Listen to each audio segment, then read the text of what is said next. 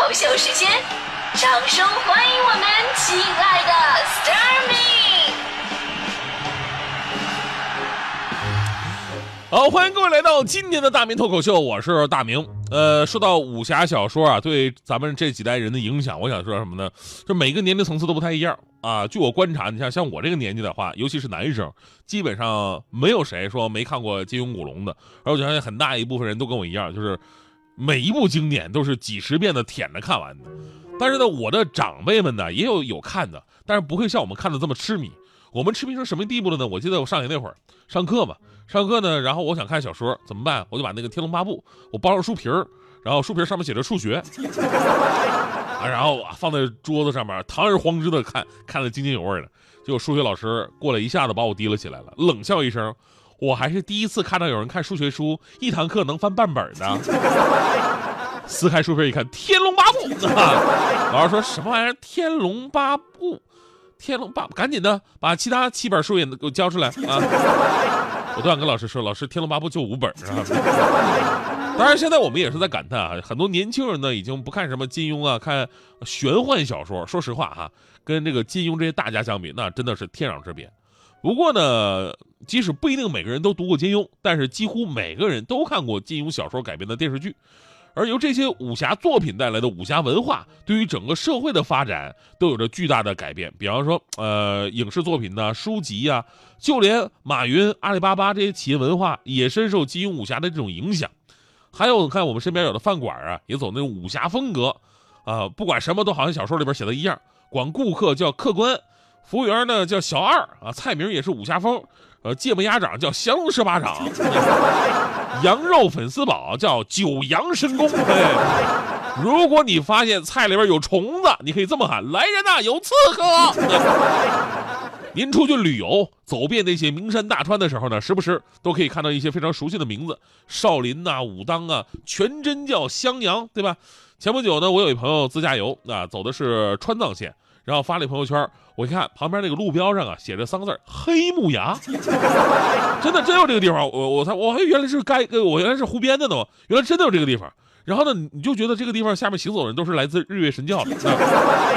当然了，我们说小说这个东西吧，真真假假，有的呢是来自于现实生活素材的提炼跟加工，有的呢是。凭空想象啊，古龙就是典型的呀。无论是武功啊，还是故事背呃背景本身啊，都是建立在一个很虚幻的世界里边。电光火石之间，你什么都没明白，战斗就解决了。金庸的风格呢，是属于那种更贴近历史，武功呢也会更写实。所以你看，咱们今天聊的这些节目话题啊，如果你想拥有一种武侠世界里的武功的话，你最想学的是哪一种？咱们听众说，金庸小说的武功就会更多一点，因为比较好描述，对吧？你也知道这个武功用来干什么。啊，不像古龙，剑一出鞘人就死了啊！那放在我们身上力气太重啊，没有挽回余地，那杀人是犯法的，对不对？我就想吓唬一下，行不行啊？不行，对不起，古龙里边没有吓唬的，一招毙命。那所以呢，你看有朋友说啊，说想学会这个黄药师的弹指神通，对吧？偷摸的发招，打完一般人很难发现。还有说想学黯然销魂掌，杨过那招吧。当领导说这周末加班儿。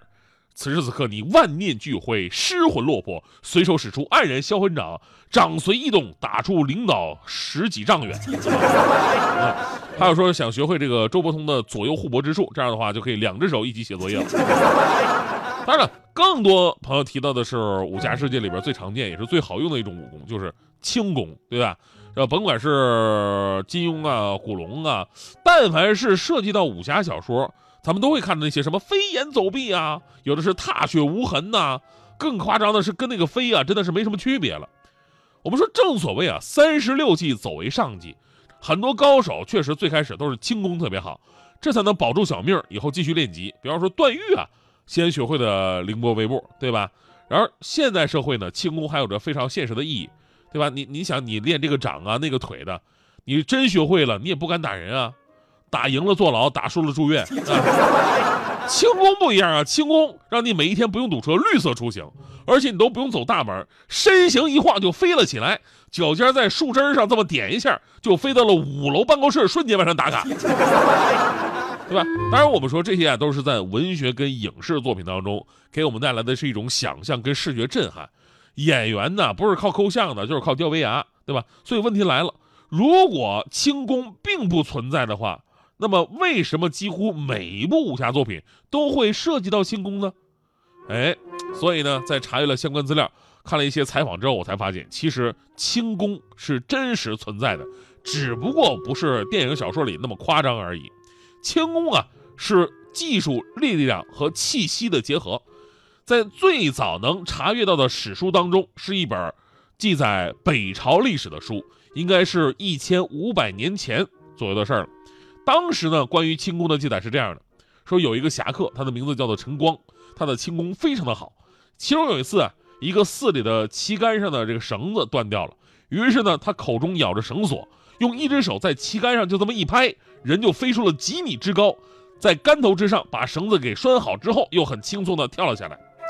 所以呢，从这个记载当中，我们就能看出，他的轻功啊，其实是要借助竹竿的一个辅助力才能够完成这个动作的，想飞来飞去肯定是不可能哈，踏雪无痕也很难。呃，踏雪无痕有一点可以，就是在东北那个马路，雪都被压瓷实了，那可以。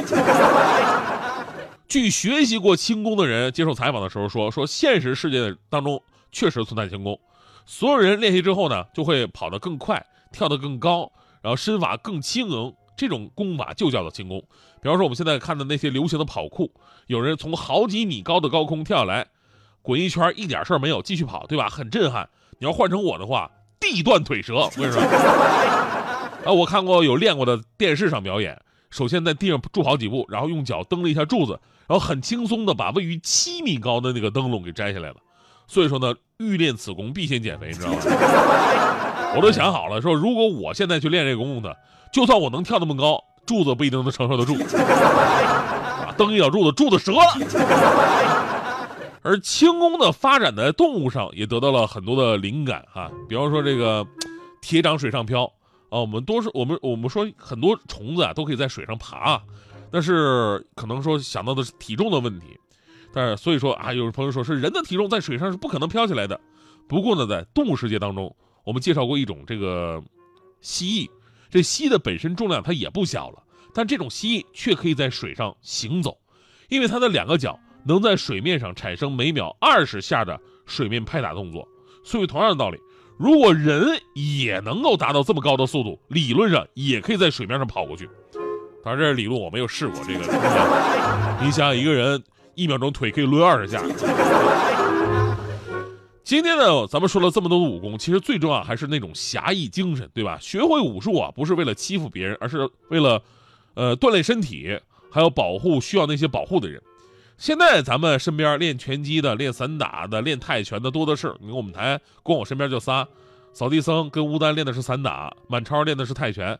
最近我听说徐强也去练了什么巴西柔术，啊，跟我说那巴西柔术特别好，在那个什么 MMA 里边是最好用的搏击术。结果呢，前两天强哥呀喝完大酒，喝完大酒喝多了，已经夜深了。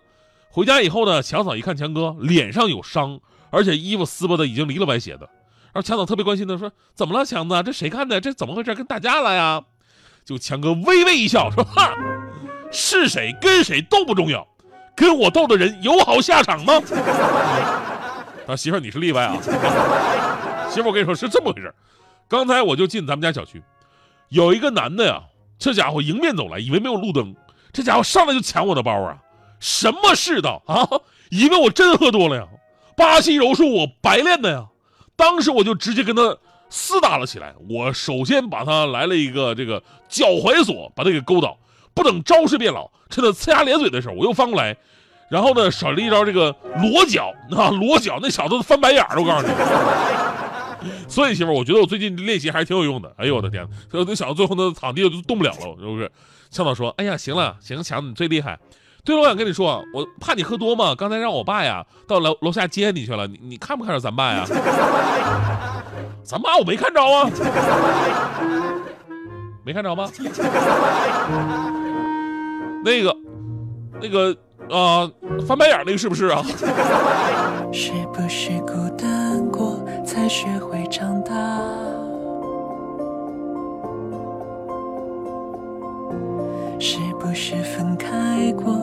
懂得牵挂。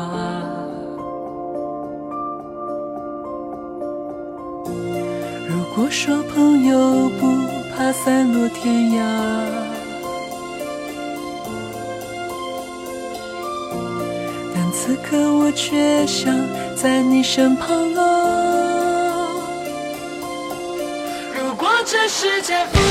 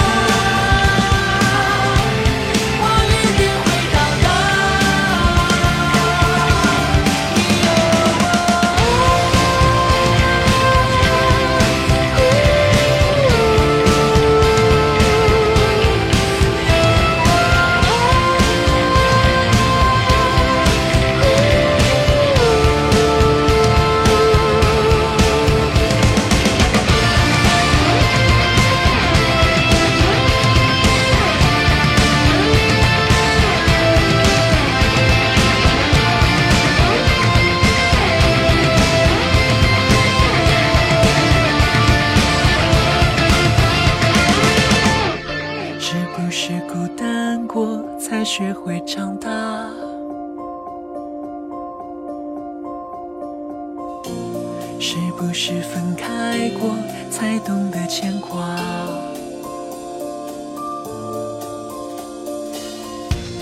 如果说朋友不怕散落天涯。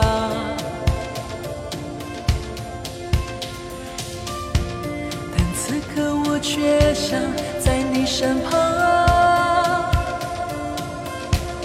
如果这世界不。